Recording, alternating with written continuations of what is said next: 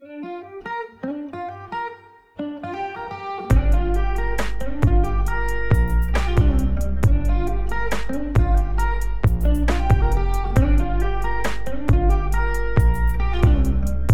guys, welcome to the second episode of the Monkey Business Podcast. I'm your co host Amit. I'm your co-host Victor. Today's episode is about NFTs. We will be talking about what an NFT actually is, how it works, its applications and its disadvantages, as well as if NFTs are here to stay for the future or if they will die out in the next few years. So let's dive straight into what an NFT is and how it works. An NFT stands for non fungible token. So let's break down this word and explain it. Non fungible basically means it's irreplaceable, has significance, and it's scarce. Take, for example, a plain white t shirt from Uniqlo. This shirt is not scarce or significant as it is easily replaceable. If you tear it or damage it, you can always buy another one by walking into Uniqlo and picking one up. Hence, it is fungible. Now, take this same white shirt from Uniqlo, but instead get it signed by a famous celebrity, let's say Elon Musk. Now the shirt is irreplaceable has significance and more value because it's scarce. You're the only one, if not one of the only people on earth, with this white shirt signed by Elon Musk. Hence, if you damage this shirt, you can't walk into Uniqlo and buy another one signed by Elon Musk. Now, what does a token and NFT stand for? The process of making something a token refers to tying data like GIFs, art, memes, or other digital content to a blockchain. What is a blockchain? Well, we discussed this in depth in our previous episode, so feel free to check that out. When you tie this data to the blockchain, you are entering into a ledger that there is only this specific number of this data available for purchase. This basically makes it artificially scarce. Oh, Amith, isn't this what the NBA is doing with their NBA Top Shots? Yeah, the NBA is taking clips from their games such as dunks, three pointers, and assists and tying it to a blockchain. They then sell these NFTs to people through their website. Now you might be thinking, can't I just watch these clips on YouTube? Well, this follows the same principle as baseball cards or Pokemon cards. At the end of the day, these Pokemon cards are just pieces of paper. But the fact that they are so rare, non fungible if you will, makes it valuable. Similarly, the Top Shot clips are made valuable by the fact that they are scarce and only a certain number of them are minted and available for purchase. So after explaining what NFTs really are, let's explain what is the difference between a JPEG, in other words pictures, and an NFT. Some people are confused by the difference between an NFT and a JPEG slash screenshot. An NFT is a picture that is tied to a blockchain, and the blockchain verifies who owns the NFT. Simply put, an NFT is a JPEG picture, verified and protected by the blockchain. As we mentioned earlier, there is a specific number of NFTs which can be minted and bought as compared to JPEGs which can be downloaded for free by anyone. Because it is tied to a secure blockchain, an NFT serves as a certificate of authentication for the owner of the art, while the JPEG is simply the art. For example, taking a picture of the Mona Lisa or Starry Night doesn't make it yours. It is owned by the respective museums. So this creates the question, why would anyone buy an NFT? Oftentimes, NFTs are purchased as an investment or an asset for profit. Given how NFTs have been blowing up in price recently, people are buying and flipping them. For example, Disney recently launched NFTs of their famous characters, such as Mickey Mouse, Iron Man, and R2D2. These were originally launched at a price range of around $60. They then quickly resold after a few weeks for around 800 to 1200 US dollars. Currently, NFTs are only seen as an investment option or art. However, the applications and advantages of NFTs range much further than this. Because NFTs are secure and serve as certificates of authentication, they can be used in the field of gaming. NFT games use blockchain to prove ownership of specific game assets, such as skins. Basically, in NFT games, when a player buys or earns a skin, they own the skin and are able to resell the skin to other gamers and collectors. For example, a new and upcoming NFT game is Axie Infinity. Axie Infinity is a game about collecting and raising fantasy creatures called Axie, which are like Pokemons. The difference is these characters are all NFTs that are tied to the blockchain, Besides collecting and raising, you can make a team of Axies to battle in the arena.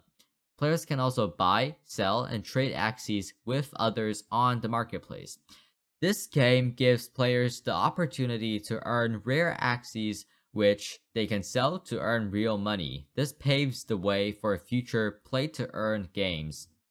Another area which NFTs can be applied in the future is real estate. NFTs can act as property ownership certificates or property titles in the future. Traditional real estate transactions require a lot of paperwork and multiple intermediaries, such as real estate agents, which make the process of buying a house much more tedious and stressful than it needs to be. By cutting out the need for this paperwork to be filled multiple times, a more convenient process can be established while also saving buyers and sellers on exorbitant fees for real estate agents. A company named Propy has explored this concept and offers a transaction platform where the buying party just needs to purchase an NFT which is tied to the house.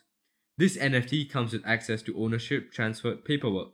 Basically, all the buying party needs to do is pay the amount for the house in the form of an NFT. In return, they receive the property ownership certificate and all the necessary paperwork. This saves the buying party the need to fill out all this paperwork again. The first Propy hosted NFT auction sold an apartment for 36 Ether, or $93,000 at the time of sale.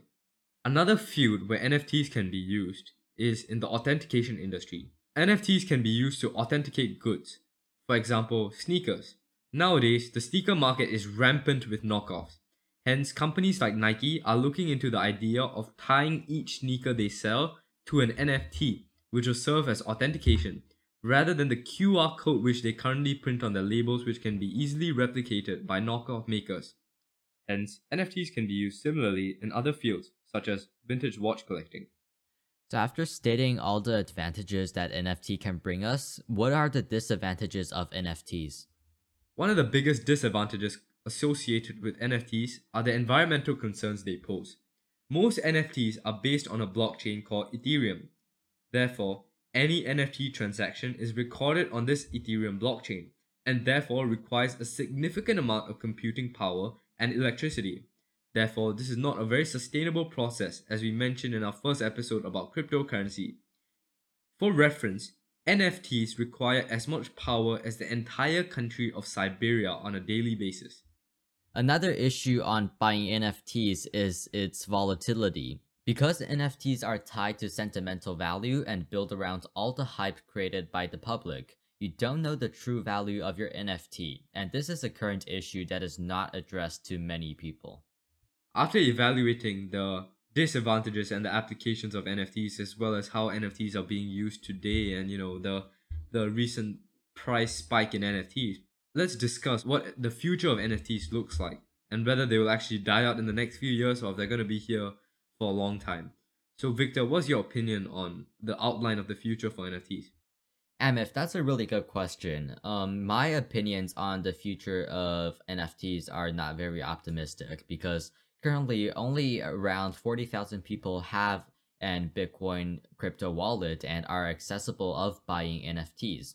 So it's going to be very hard to actually spread them around the world and especially considering the disadvantages such as the power supply and the volatility. I feel like same as crypto, if they don't solve these issues, it is going to be very hard to actually apply these throughout the world. Amif, so what are your thoughts on it? So, Victor, in my opinion, NFTs are here to stay, and they're only going to get bigger and bigger, and more people are going to jump on the bandwagon. Because um, I agree with your point that as of now, only 40,000 people have a MetaMask wallet and are able to even buy NFTs. However, this was the case when, you know, social media platforms such as Facebook and Instagram were starting out. Not a lot of people had them. But as they grew more and more popular, more and more people had the necessity and the urge and the need to go on these social media platforms. Similarly, as the field of NFTs and you know only grows and becomes bigger and more important, people are gonna be forced to get a MetaMask wallet. People are gonna be forced to buy NFTs. So as we've discussed, the applications of NFTs are you know really really widespread. For example, you know how we mentioned that it can be used as property titles in the field of real estate. I feel like since everybody needs to buy a house, right, and real estate is such a big industry, and the use of NFTs can really revolutionize this and make it a lot more convenient, people are going to be forced to start using NFTs, and NFTs are just going to go bigger. Another reason why I feel like NFTs are here to stay and they're going to only become more prominent in our daily lives is because of the Facebook metaverse. In the metaverse, all objects people are going to own, such as like shoes and which Nike has already made and put in the metaverse, are going to be in the form of NFTs. They're all going to be tied to NFTs. So you have to buy this NFT to own something in the metaverse, right? For example, if I'm not wrong, there's this thing called Decentraland in the metaverse where people can buy land and buy stuff to fill in this land. This land is basically an NFT. So people buy an NFT to own land in this virtual metaverse world. And I feel like the applications are only going to grow because companies such as I mentioned earlier, Nike, have already been experimenting with selling shoes as the, in the form of NFTs in this metaverse. And as we've seen in past, when big corporations such as Nike follow the lead and start, you know, implementing NFTs in their business model, it's a very strong sign that this is here to stay.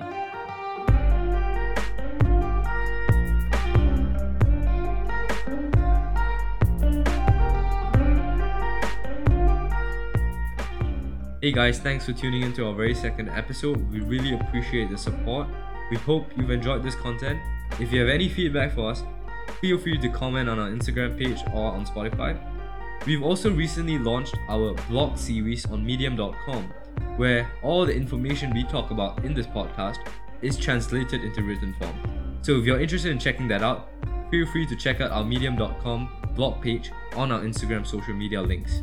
Thanks, and we'll see you in the next one.